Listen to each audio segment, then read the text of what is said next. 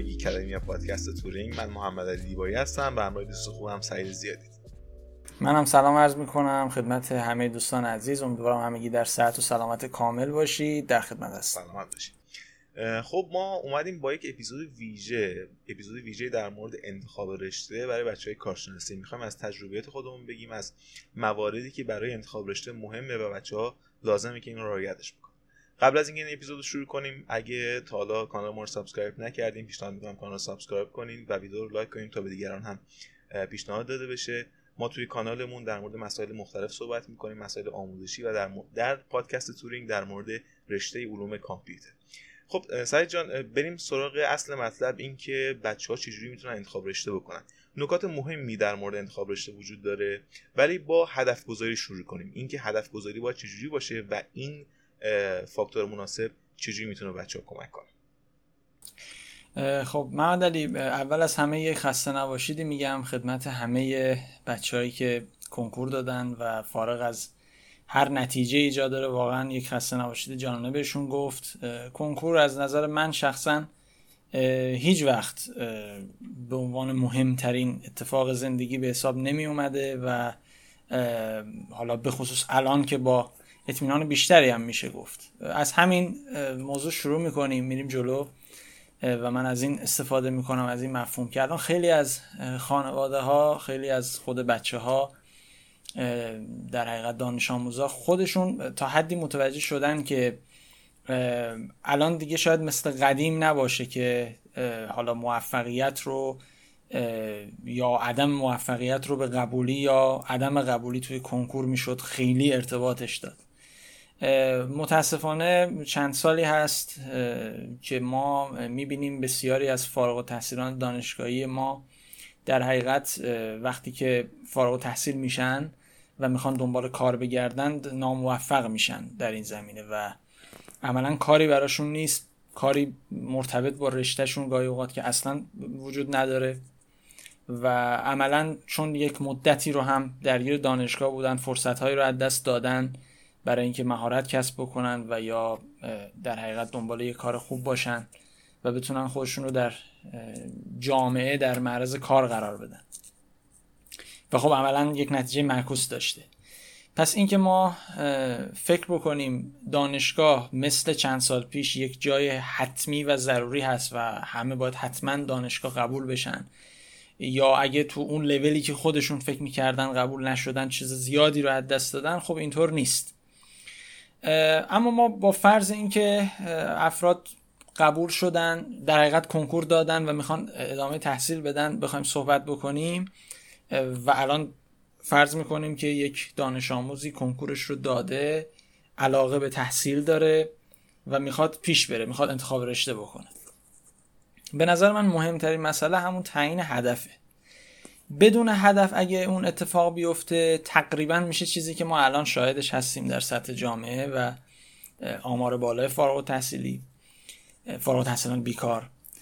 و تقریبا به همه هم ثابت شده که کشور ما در حقیقت بیش از شاید اون حد نیاز خودش به نسبت خیلی از کشورهای توسعه یافته و کشورهایی که از نظر اقتصادی کشورهای رد بالایی هستند از نظر تکنولوژی کشور رد بالایی هستند بیش از حد نیازش دانشگاه داره بیش از حد نیازش فارغ و تحصیل داره و خب این موضوع داره یه مقداری آسیب می‌زنه به همون بحث اشتغال زایی و اینجور چیزا.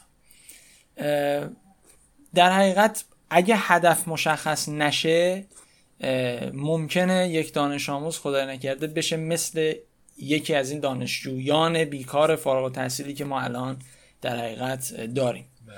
حالا این هدف چجوری تعیین میشه؟ به نظر من حالا شکل مختلف هدف گذاری وجود داره. منتها یکی از ساده ترین هاش تو این مرحله انتخاب رشته اینه که ما بیایم و دو تا سوال رو در حقیقت دنبال جوابش باشیم. یعنی دو سوال از خودمون بپرسیم و دنبال جوابش باشیم. یک سوال اینه که اصلا دانشگاه چیه؟ تعریف دقیق دانشگاه تعریف مفهومی که در حقیقت ما از دانشگاه تو ذهنمون باید داشته باشیم چیه؟ و دومی اینه که ما از دانشگاه چی می‌خوایم؟ ما از دانشگاه رفتن چی می‌خوایم؟ سوال اول رو من سعی می‌کنم به لحاظ حالا تجربی تجربه که خودم کسب کردم تو این مدت رو در حقیقت بگم و سوال دوم سوالیه که پاسخش رو خود دانش آموزای عزیز بدن و حالا بر اساس پاسخی که از سوال اول دریافت می‌کنم. به نظر من دانشگاه یک پلتفرمه یک بستره که ما قراره درش دانش یاد بگیریم و یا یک مفهوم بهتری رو ازش بگم مهارت کسب بکنیم. و این مهارت ها لزوما محدود به رشته و درس و اینجور چیزا نمیشن.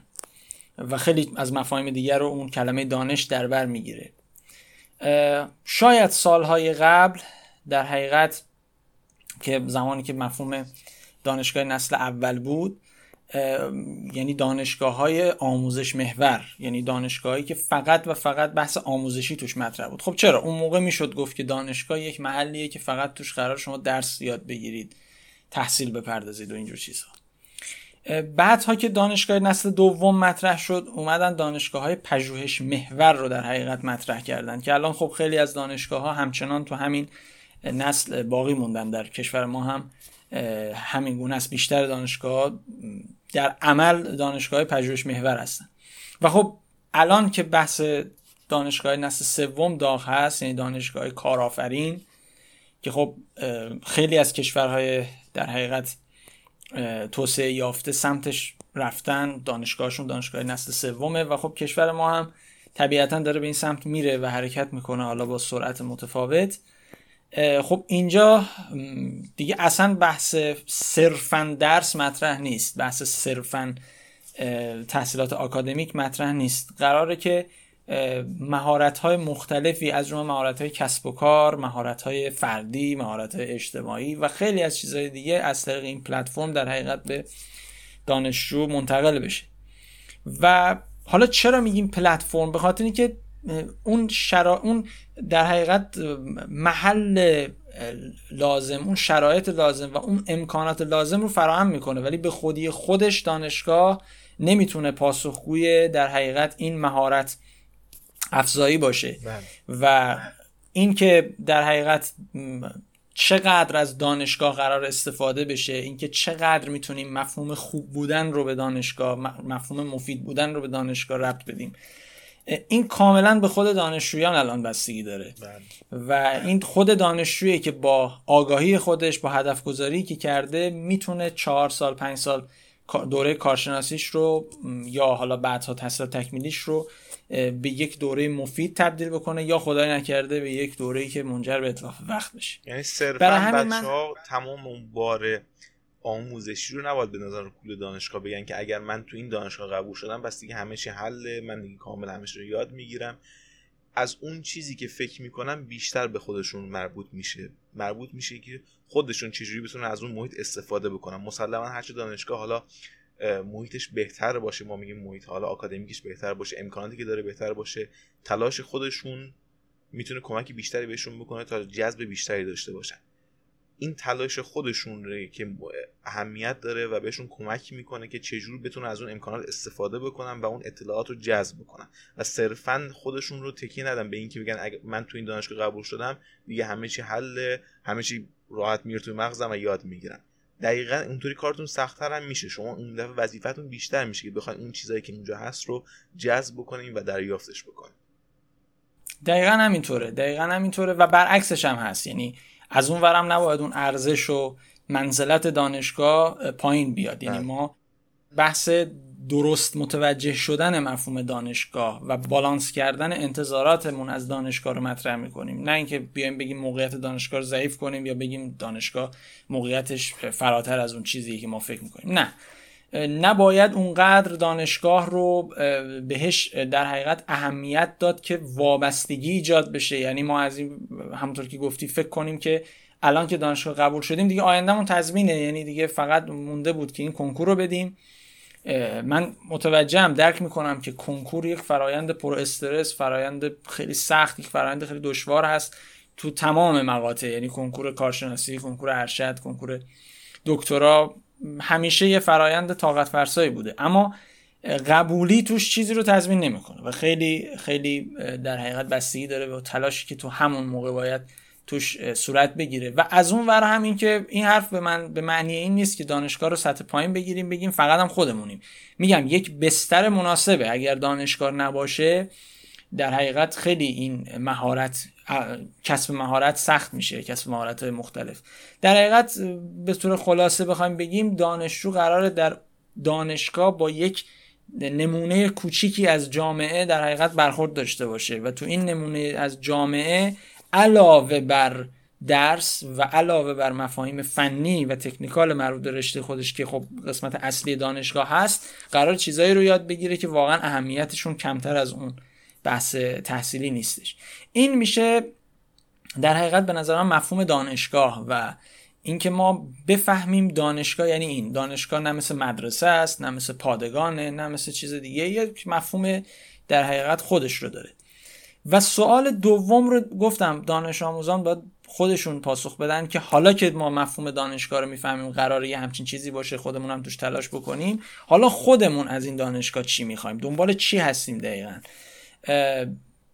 خیلی ها ممکنه هدف خیلی سطحی داشته باشن. مثل حالا مثلا دانش آموزان پسر خیلی دوست دارن که حالا سربازیشون رو به تاخیر بندازن که بتونن فرصت بیشتری داشته باشن.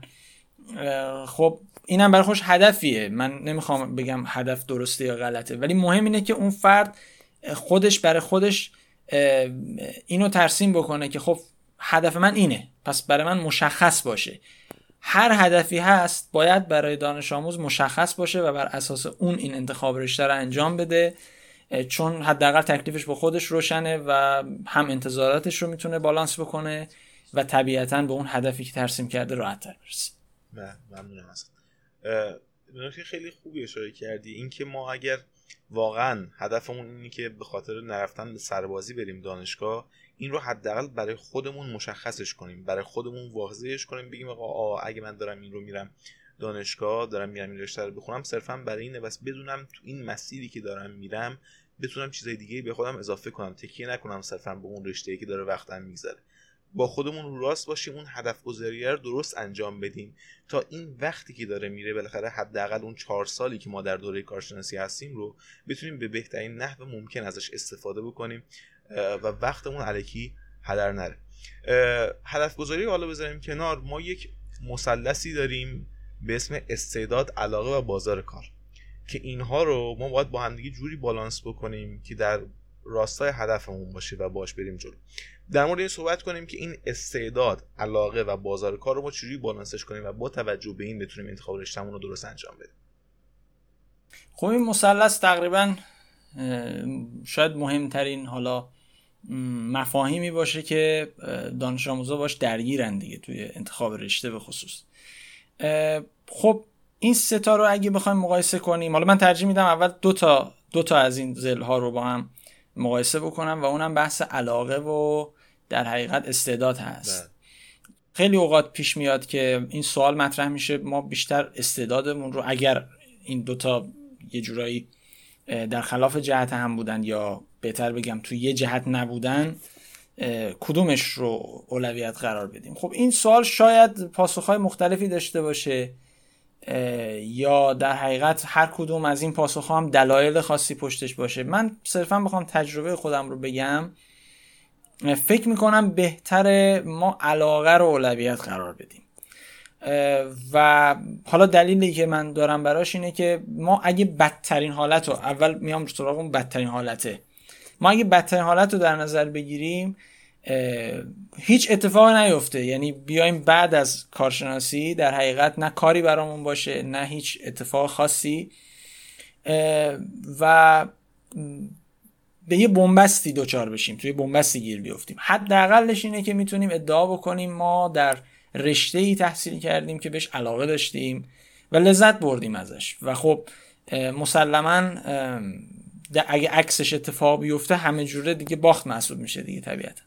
حالا این بدترین حالت ممکنه خیلی اوقات اصلا پیش نیاد. بیایم یه ذره نگاه خوشبینانه تری داشته باشیم و تکنیکال تر بحث بکنیم. ما تجربه ثابت کرده بخوایم مقایسه بکنیم تجربه ثابت کرده. خیلی از اوقات ما اصلا نمی‌تونیم اون لحظه که داریم انتخاب رشته انجام میدیم به صورت قطعی بگیم که ما تو فلان حوزه استعداد نداریم اصلا. خب خیلی اوقات پیش میاد که ما خیلی مطمئن نیستیم که همچین چیزی آیا واقعیت داره یا نه. بنابراین این که من علاقه دارم در یک زمینه و استعداد ندارم این یه چیز خیلی قطعی نیست. خیلی اوقات اون علاقه و اون ممارست به وجود باعث به وجود اومدن اون استعداد میشه. یعنی اگر استعداد وجود نداشته باشه حتی میشه اون استعداد رو خلق کرد با اون ممارست. من در یک چیزی علاقه دارم در یک رشته مثل رشته آ علاقه دارم. اینقدر اون علاقه باعث تلاش و در حقیقت داینامیک بودن من میشه که باعث میشه اون استعداد در من به وجود بیاد. یا اگر استعداد پنهان بوده شکوفا بشه. بله. ولی عکسش رو بیایم نگاه بکنیم. ببینیم عکسش چجوریه. عکسش زمانی که شما تو یک مسئله استعداد داری ولی علاقه بهش نداری. مثلا یک رشته خیلی معروف مثل پزشکی. من ممکنه من نوعی استعداد داشته باشم. استعداد به چه معنی؟ خیلی از مفاهیمش رو بتونم درک کنم خیلی از مفاهیمش رو بتونم متوجه بشم. ولی اون علاقه رو بهش ندارم. خیلی منو راضی نمی‌کنه. خب یک مسئولیت سنگینی مثل پزشکی رو باید به عهده بگیرم که با جان افراد سر و کار داره. حالا جان که میگیم ممکنه بحث مرگ و زندگی نباشه ولی بالاخره به سلامت افراد ربط داره. هر پزشکی. خب اگه علاقه نداشته باشم خب این مسلما ممکنه رو کیفیت کار من اثر بذاره و این کیفیت کار هم ضرر شخصی به خودمه که خب کاری رو دارم انجام میدم علاقه ندارم خب خیلی تاثیرات روحی وحشتناکی داره. از اون ورم ممکنه خدا نکرده به بقیه آسیب بزنه. حالا پزشکی نباشه هر رشته دیگه ای که باشه باز اون ضرر شخصیش بیشتره. یعنی شما وارد کاری میشی انگیزه رو از دست میدی خیلی حوصله کار رو نداری. حالا این تو محله کاره ها بماند که تو محله تحصیل ما ممکن اصلا همونجا به مشکل بخوریم. پس در نتیجه ببینیم با یه مقایسه ساده می‌تونیم متوجه بشیم که این دوتا یعنی بین علاقه و استعداد اگر توی جد نباشن خب احتمال بسیار زیاد این علاقه هستش که باید حرف اول بزنه اما چرا ما بازار کار رو در حقیقت جدا کردیم؟ بازار کار شاید یکی از مهمترین ها باشه الان در ذهن دانش آموزا و خیلی اوقات اصلا همین انتخاب رشته ها نه اصلا تو بحث انتخاب رشته بلکه بیایم عقبتر تو بحث انتخاب رشته در حقیقت خود اون دوم دبیرستان, که بحث تجربی و ریاضی و اینا هست انسانی و اینها. خیلی اوقات اصلا این بازار کار اونجا تاثیر می‌ذاره یعنی موج ایجاد می‌کنه. من یادم حدودا مثلا ده سال پیش زمان خود ماها بحث در حقیقت بازار کار رشته ریاضی مطرح بود. یعنی همه می‌گفتن که شما اگر کنکور ریاضی فیزیک شرکت بکنید شانستون بیشتره برای رشته مهندسی قبول میشید و احتمالا کارم براتون زیاده و امثال این صحبت ها که خب باعث شده بود یک موج عظیمی بیان و رشته ریاضی رو شرکت بکنن. الان بعد ده سال دوباره برعکس شده. خیلی رفتن تجربی الان تجربی حالت اشباه پیدا کرده و ریاضی جوری شرکت کردن که حالا آخرین پرسجویی که من کرده بودم گویا یه شکلیه که همه قبول میشن. یعنی بله. یه جوری ظرفیت ها بیشتر از شرکت کننده هست و خب این نشون میده ممکنه دوباره چند سال دیگه قضیه عکس بشه. اما مسئله که اینجا مطرحه اینه که بازار کار اونقدر مسئله ساده ای نیست که تو این لول بخوایم ما بهش در حقیقت به این شکل به پاسخ پاسخ براش پیدا بکنیم. نیازمند یک سری مهارت های مختلفه. مثل ده سال 20 سال پیش نیست که به راحتی بشه در حقیقت ظرفیت هایی رو دید و بگیم که خب این فرد این رشته را می‌خواند و وارد این شغل می‌شود. همچین چیزی به راحتی نمیشه گفت. الان مهارت ها اومده وسط. مهارت های کسب و کار اومده وسط. بله. خیلی دانشگاه در حقیقت اصلا ورکشاپ هایی برگزار می‌کنن برای این و خیلی از افراد حتی اگه استعداد داشته باشن علاقه هم داشته باشن شاید اصلا اون مهارت ها رو نداشته باشن نتونن وارد بازار کار بشن و خب این خیلی کارو سختتر کرده. برای همین من توصیم اینه که خیلی این فاکتور رو نمیشه در نظر گرفت. چون تقریبا هر رشته ای رو شما علاقه داشته باشی استعدادت هم بتونی توش پرورش بدی برای تو نوعی شانس زیادی وجود داره برای در حقیقت به عنوان بازار کار. الان خیلی کلیه. ما بگیم فلان رشته بازار کارش خوبه. شما علاقه استعداد توش نداشته باشی از این فضای به این خوبی هم نمی‌تونی استفاده بکنی. و برعکس اگه توی رشته علاقه و استعداد داشته, داشته باشی بازار کارش کوچیک هم باشه شما حرف اول ممکنه توش بزنی.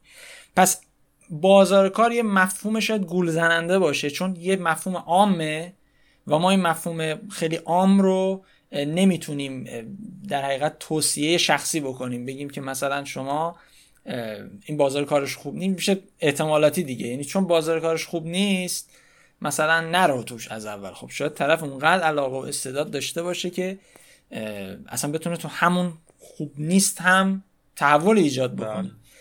پس من تو این ستا در حقیقت اولویت رو به علاقه میدم شخصا و توصیه می‌کنم بچه ها سمت علاقهشون برن چون حرفای زیادی می‌تونن بره گفتن داشته باشن. به خیلی خوب اشاره کردی. الان فضای کاری و فضای اشتغال با ده سال پیش 20 سال پیش خیلی فرق کرده. با توجه به این کسب کارها اینترنتی اومدن مشاغل خانگی اومدن. انقدر این حوزه پیشرفت کرده و گسترش پیدا کرده که بچه ها واقعا اگر توی کاری علاقه داشته باشن و بتونن استعدادشون رو در اون زمین پرورش بدن می‌تونن اون بازار کار رو برای خودشون ایجاد بکنن. از یه جای کوچیک حتی شروع بکنن و این رو ببرن جلو و پیشرفت کنن و برن جلو.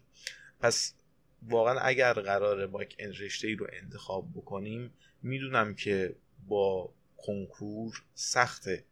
با اون نتیجه که میاد سخت دقیقا همون چیزی که علاقه دارین رو انتخاب بکنیم ولی سعی کنیم اون انتخاب رشته که می‌خوایم انجام بدیم رو با این پیش زمینه ببریم که علاقه سمتش باشه. صرفا اگه بگیم که بازار کار پزشکی خوبه من برم پزشکی بخونم نه. بگیم که مهندسی مکانیک مثلا بازارش خوبه من برم مهندسی بخونم نه. سعی کنیم اون سه تا مثلثی که از استعداد علاقه و بازار کار اون بازار کارا یه خورده بیاریم پایینتر و بخوام اگه این رو به ترتیب یک دو سه بگیم بگیم اول علاقه بعد استعداد و بازار کار همونجوری که باز خودت گفتی اگر ما علاقه یک چیزی داشته باشیم به یک رشته داشته باشیم می‌تونیم اون استعداد رو توی خودمون پرورش بدیم. ولی اگه استعداد داشته باشیم و بعد بخوایم اون رو علاقمون رو توش بیشتر بکنیم سخته خیلی سخته. نه که میشه ولی خیلی سختتر از اینه که ما بخوایم علاقه داشته باشیم و استعدادمون توش پرورش بدیم. ریسک دیگه بله واقعا ریسک. یه چیزی هم بگم این رو به این حالا صحبت بعدیمون. بچه ها سعی کنن تمام رشته ها رو در مورد search کنن. خب الان مسلما با ده سال پیش 20 سال پیش خیلی فرق می‌کنه. شما راحت توی یوتیوب search بکنید در مورد رشته های مختلف. آمار میاد بچه ها توشون صحبت کردن. مثلا همین رشته خودمون که علوم کامپیوتر و ما سعی کردیم در موردش صحبت کنیم و اپیزودهای مختلفی رو پر کنیم. ده سال پیش همین چیزی نبود. ما اگه search می‌کردیم علوم کامپیوتر انقدر اطلاعات در موردش نبود و اگر اطلاعاتی بود ناقص بود. بچه ها میومدن از از زاویه مهندسی کامپیوتر بهش میپرداختن. حتما برای خودتون یک لیستی درست کنید. من میگم top 10 ده تای اولی رشته‌ای که دوست داریم و بهش علاقه دارین رو با توجه به این فاکتورهایی که قبل گفتیم و فاکتورهایی که بعد از این می‌خوایم بگیم انتخاب بکنید.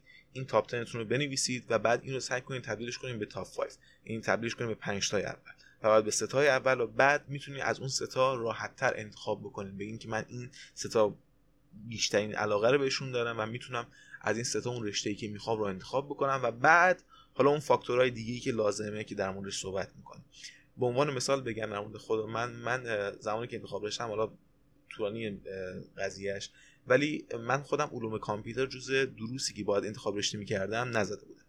رشته ریاضی کاربردی رو زده بودم اونجا قبول شدم و بعد که با علوم کامپیوتر آشنا شدم سعی کردم رشتهمو تغییر بدم. چون توی کارنامه‌ام نزده بودم به عنوان انتخاب رشته نتونستم تغییر رشته بدم. هرچند که حالا قوانین تغییر رشته ما بین تحصیل برای هر دانشگاه فرق می‌کنه هر سالم تغییر می‌کنه ولی دارم این رو می‌خوام بگم. می‌خوام این رو به تاکید بکنم که حتما در مورد رشته های مختلف تحقیق بکنید. و اون رو تعداد به همون شکلی که اولویت بندی شده بزنید که راحت تر بتونید تصمیم بگیرید و در ادامه راحت تر بتونید کارتون رو پیش ببرید. خیلی خوب. بریم سر یه نکته مهم دیگه. ما در مورد اینکه هدف گذاری چیزی انجام بدیم و دانشگاه اون نقش دانشگاه چیه صحبت کردیم. ولی خیلی شاید به موقعیت دانشگاه اینکه دانشگاه کدوم شهره کجا هست خود دانشگاه چه موتی داره دقت نکنن. در مورد این صحبت کنیم. این مقایسه رشته و دانشگاه چجوریه و خود دانشگاه اینکه موقعیت چجوری باشه چه تاثیری توی انتخاب رشتهمون داره؟ خب زیاد پیش میاد بحث مقایسه رشته و دانشگاه چون یک نفر شاید در حقیقت احساس بکنه که من رشته بهتری برم حالا تو هر دانشگاهی این بهتره یا نه؟ به دانشگاه فکر بکنم دانشگاه بهتری برم حالا هر رشته ای شد. شد خب این یه چیز ساده ای شاید نباشه مقایسه ساده ای نباشه. منتها خیلی برمیگرده به همون بحث هدف گذاری یعنی ما اصلا چه هدفی داریم از دانشگاه؟ این می‌تونه خیلی کمک بکنه به این بحث. و یه سری فاکتورهای دیگه. یعنی ما یه سری بحث های دیگه هم داریم که می‌تونه به ما کمک بکنه. مفهوم خوب بودنه رو هم بایستی برای خودمون تعریف بکنیم. منظورمون از یک دانشگاه خوب چیه؟ منظورمون از یک رشته خوب چیه؟ من الان راجع به استعداد علاقه توضیح دادم. گفتم بهتره طبیعتا یک مفهوم و یک رشته رو دنبال بکنن بچه که بهش علاقه دارن. بله. وقتی همچین چیزی پیش بیاد. دیگه اون مفهومی که ما میگیم حالا بریم یه دانشگاه هر رشته ای شد شد و اینجور چیزا خب این دیگه تقریبا باید از بین بره دیگه اگه ما بخوایم علاقهمون رو دنبال بکنیم. ولی از اونور این تصمیم نباید باعث بشه که ما در بحث دانشگاه هم به این نتیجه برسیم که خب هر دانشگاهی شد شد. باید هدفمون از اون مشخص باشه. یه سری چیزها یه سری فاکتورها هستش که شاید به ظاهر به چشم نیاد. ولی ممکنه خیلی تاثیر بذاره. به هر حال چهار سال پنج سال از عمر و تقریبا هم میشه گفت جزء بهترین سالهای زندگی هست و طبیعتا سنیه که بیشترین انرژی رو یک فرد شاید داشته باشه بیشترین انگیزه رو داشته باشه بیشترین کارها رو بتونه انجام بده و اصطلاحا تو اوج دیگه یعنی یک فرد تو اوج کار کردن و فکر کردنه. و خب این سالها رو با یه انتخاب اشتباه نباید دست داد. و برعکس باید با یک سری انتخاب های درست بیشترین استفاده رو ازش کرد. یک سری نکات ریز مثل فرض کن که مثلا بحث نوع آب و هوا. یه مسئله خیلی ساده است. ولی ممکنه برای یه فرد اونقدر حساسیت برانگیز باشه که اصلا خیلی اذیت بکنه یک فردو یا حالا بخوام بدترش کنم مثلا فردی حساسیتی به آلودگی هوا داشته باشه. خب این فرد نمی‌تونه تو شهر بزرگ اصلا زندگی بکنه. حالا شما بگو که بهترین دانشگاه تهران هستن بهترین رشته هم تهران هستن. خب شما وقتی چهار سال بخوای عذاب بکشی و اون صد درصد توانایی که هیچی اصلا خیلی درصد کمی از تواناییت هم نتونی استفاده بکنی خب این فایده ای نداره. فقط یه اسم یه مدرکی و یه رشته ای که دوست داشتی و هیچ لذتی نبردی و هیچ مهارتی هم شاید نتونستی کسب بکنی. پس الان این نکته یه نکته ساده است ولی بسیار مهمه. چیزای دیگه هم هست. بحث وابستگی های به خانواده هست بحث در حقیقت خیلی چیزای دیگه مسافت هست. حالا یه سری براشون این نکات نکات شاید مهمی نباشه ولی برای یه سری هست. ما داریم این رو هشدارش رو میدیم که بچه ها ببینن. آره در نظر بگیرن. اگه واقعا براشون مهم نیست توجه کنن یا اگه برای خانواده مهم نیست توجه نکنن مثلا. اگه براشون مهمه در نظرش بگیرن دستشون در نره این نکات. و خب میگم ما اگه این نکات وجود داشته باشه به هیچ وجه نمی‌تونیم بگیم که خب پس بهترین دانشگاه برای تو تهرانه.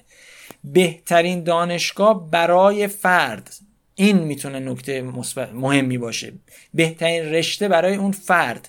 پس نباید کلی بگیم بگیم بهترین دانشگاه ممکن. خب بله یه ردبندی هست.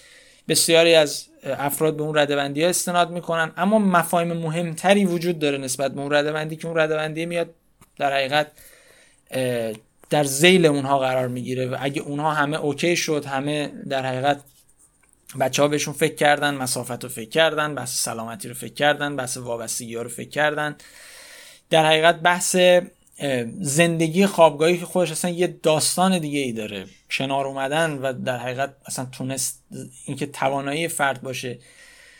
یه سری هم این استدلال رو میارن که خب نه لازمه برای هر فردی. نه من همچین چیزی رو نمی‌تونم قبول کنم. شخصا تجربه خودمه. نمی‌تونیم لزوما بگیم برای همه لازمه. چرا چرا یه عذاب مثلا به قول معروف بی خودی باید باشه؟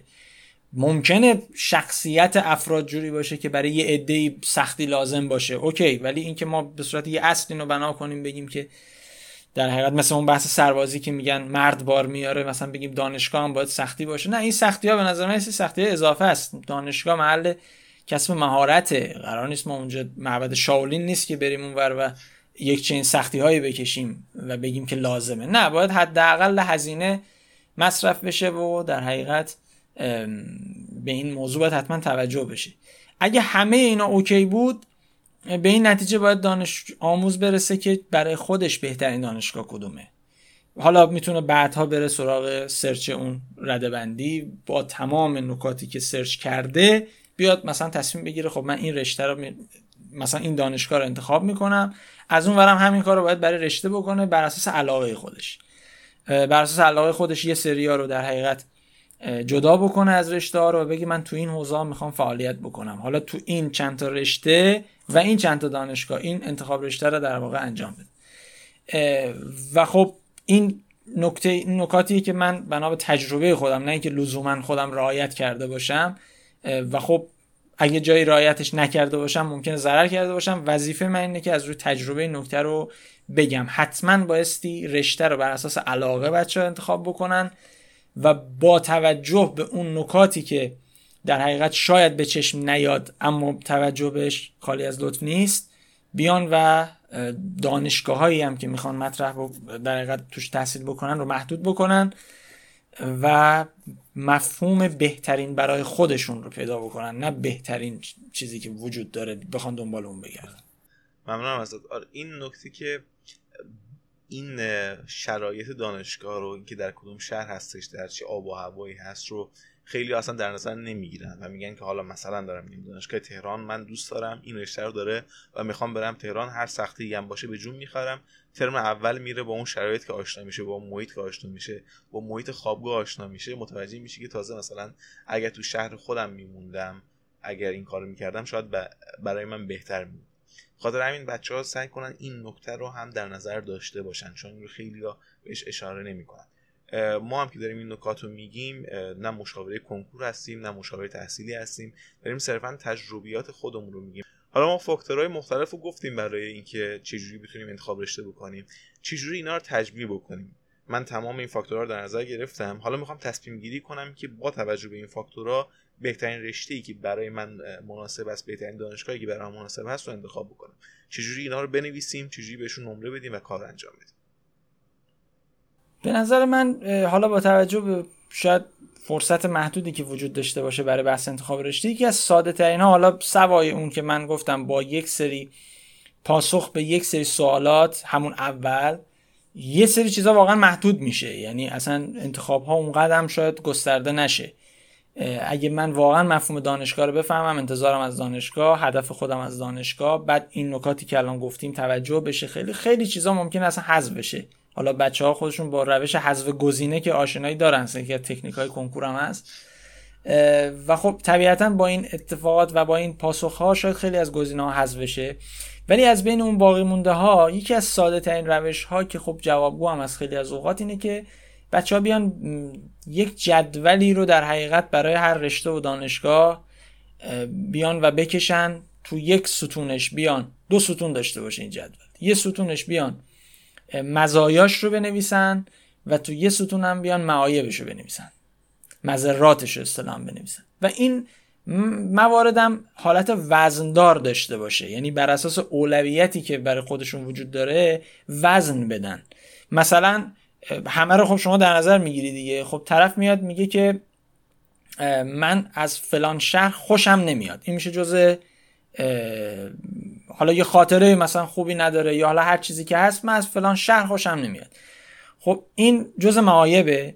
یکی دیگه ممکنه بگه من مشکل مثلا تنفسی دارم آلودگی هوا نمی‌تونم تو اون شهر اون شهر آلودگی هوا داره خب؟ و من نمی‌تونم اونجا درس بخونم. این هم جز معایبه خب؟ منتها اینا وزن یکسانی ندارن. من نمی‌تونم به این منفی یک بدم به اونم منفی یک بدم. چون اصلا دوتا قابل مقایسه با هم نیستن این دوتا معایب. و اصلا شاید وزن این یه وزنی باشه که رو دستش نیاد چون بحث سلامتیه و ما مهمتر از در حقیقت سلامتی و موارد این چنینی نداریم چیزی. در نتیجه با این وزن دادن و با این نوشتن تاکید منم رو نوشتنه که چیزی از قلم نیفته و به حال خیلی خوبه که دانش آموزا از همین الان قبل ورودشون به دانشگاه با نوشتن خیلی آشنا بشن و مزایا مزایای خود نوشتن رو هم متوجه بشن چون خیلی اهمیت داره نوشتن. نباید ذهنی باشه اینها. و بیان تفاضلش حساب بکنن. بیان تفاضل در حقیقت این مزایا و معایب رو حساب بکنن و ببینن کدوم در حقیقت تفاضل بهتری داره.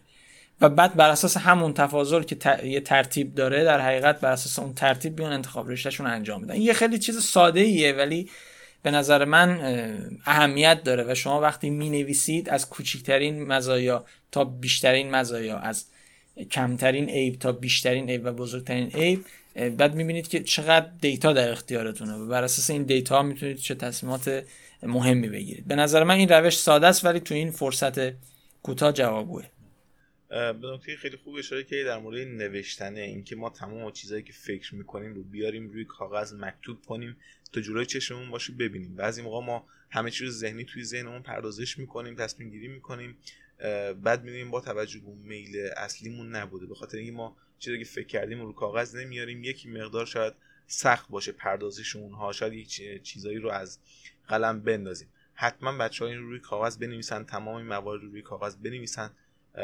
تا بتونن راحت تر تصمیم گیری بکنن.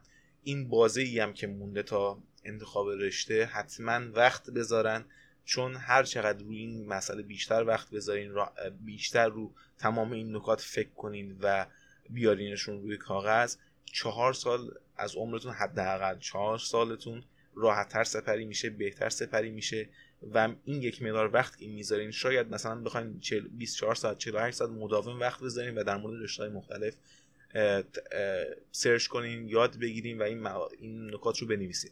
این 24 ساعت 48 ساعتی که وقت می‌ذارین حتی یک هفته که وقت می‌ذارین بسیار در روند بهینه بودن وقتتون تو این چهار سال تاثیر می‌ذاره. پس حتما این وقت رو بذارید در مورد رشته های مختلف سرچ کنین و بدونید ممنون از سعید جان. اگر نکته پایانی هست نکته هست که جا مونده بفرمایید که بعد بچه‌ها خدافظی من فکر کنم تقریبا حالا اون چیزی که بر اساس تجربهمون بهش رسیده بودیم و هم که گفتی حالا بحث مشاوره تحصیلی و اینها نبود. ولی بر اساس تجربه‌ای که داشتیم فکر کنم تقریبا نکات رو گفتیم.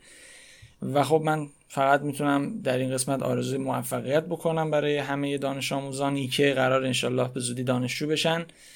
و امیدوارم که بهترین ها در مسیرشون قرار بگیره و خودشون هم با تلاشی که می‌کنن و با اون روحیه و انگیزه که در حقیقت به دست میارن بتونن برای خودشون و اطرافیانشون نقش بسیار مفیدی رو در طول زندگیشون انشالله ایفا بکنن. ممنون من فقط چند نکته رو بگم و بعد خداحافظی کنیم. یکی اینکه اگر سوالی دارید در مورد رشته‌های مختلف حالا تا جایی که خودمون بتونیم و تجربه داشته باشیم بهتون پاسخ میدیم می‌تونیم برامون کامنت بذاریم ما جوابتون میدیم.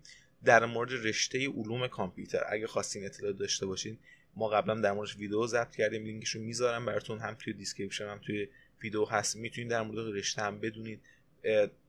توی فصل اول پادکست تورینگ ما در مورد علاوه بر خود رشته و تاریخچش اصلا رشته چی هست در مورد دروسی که شما توی ترمای اول می‌خونید هم صحبت کردیم در مورد تک تکشون ویدیو ضبط کردیم در مورد هدفشون که هدفشون چی از چه رشته ای هستن چه کتابهایی در موردشون وجود داره می‌تونیم بخونیم. کامل صحبت کردیم. اگه می‌خواین اشنا بشین می‌تونید فصل اولمون رو ببینید دو اگر خودتون کسی هستین که کنکور دارین و می‌خواین انتخاب رشته بکنید حتما ویدیو رو لایک کنید و به بچه دیگه برسونین. اگر کسی هستین که از آشناهاتون کنکور دادن و می‌خواین انتخاب رشته بکنن حتما این ویدیو رو بهشون پیشنهاد بکنیم تا اونها هم بتونن استفاده بکنن. ممنونم ازتون. امیدوارم که انتخاب رشته درستی انجام بدید و موفق باشید. اون چیزی که براتون بهترین اتفاق بیفته. ممنون که تا اینجا ویدیو همراه ما بودید. امیدوارم تو ویدیوهای دیگه هم همراه ما باشید. ما توی گیکادمی می‌خوایم از تجربیات خودمون در مورد مسائل مختلف و در پادکست تورینگ در مورد رشته علوم کامپیوتر صحبت کنیم. و اگه دوست داشتین همراه ما باشید ممنونم و خدا نگهدار. خدا نگهدار.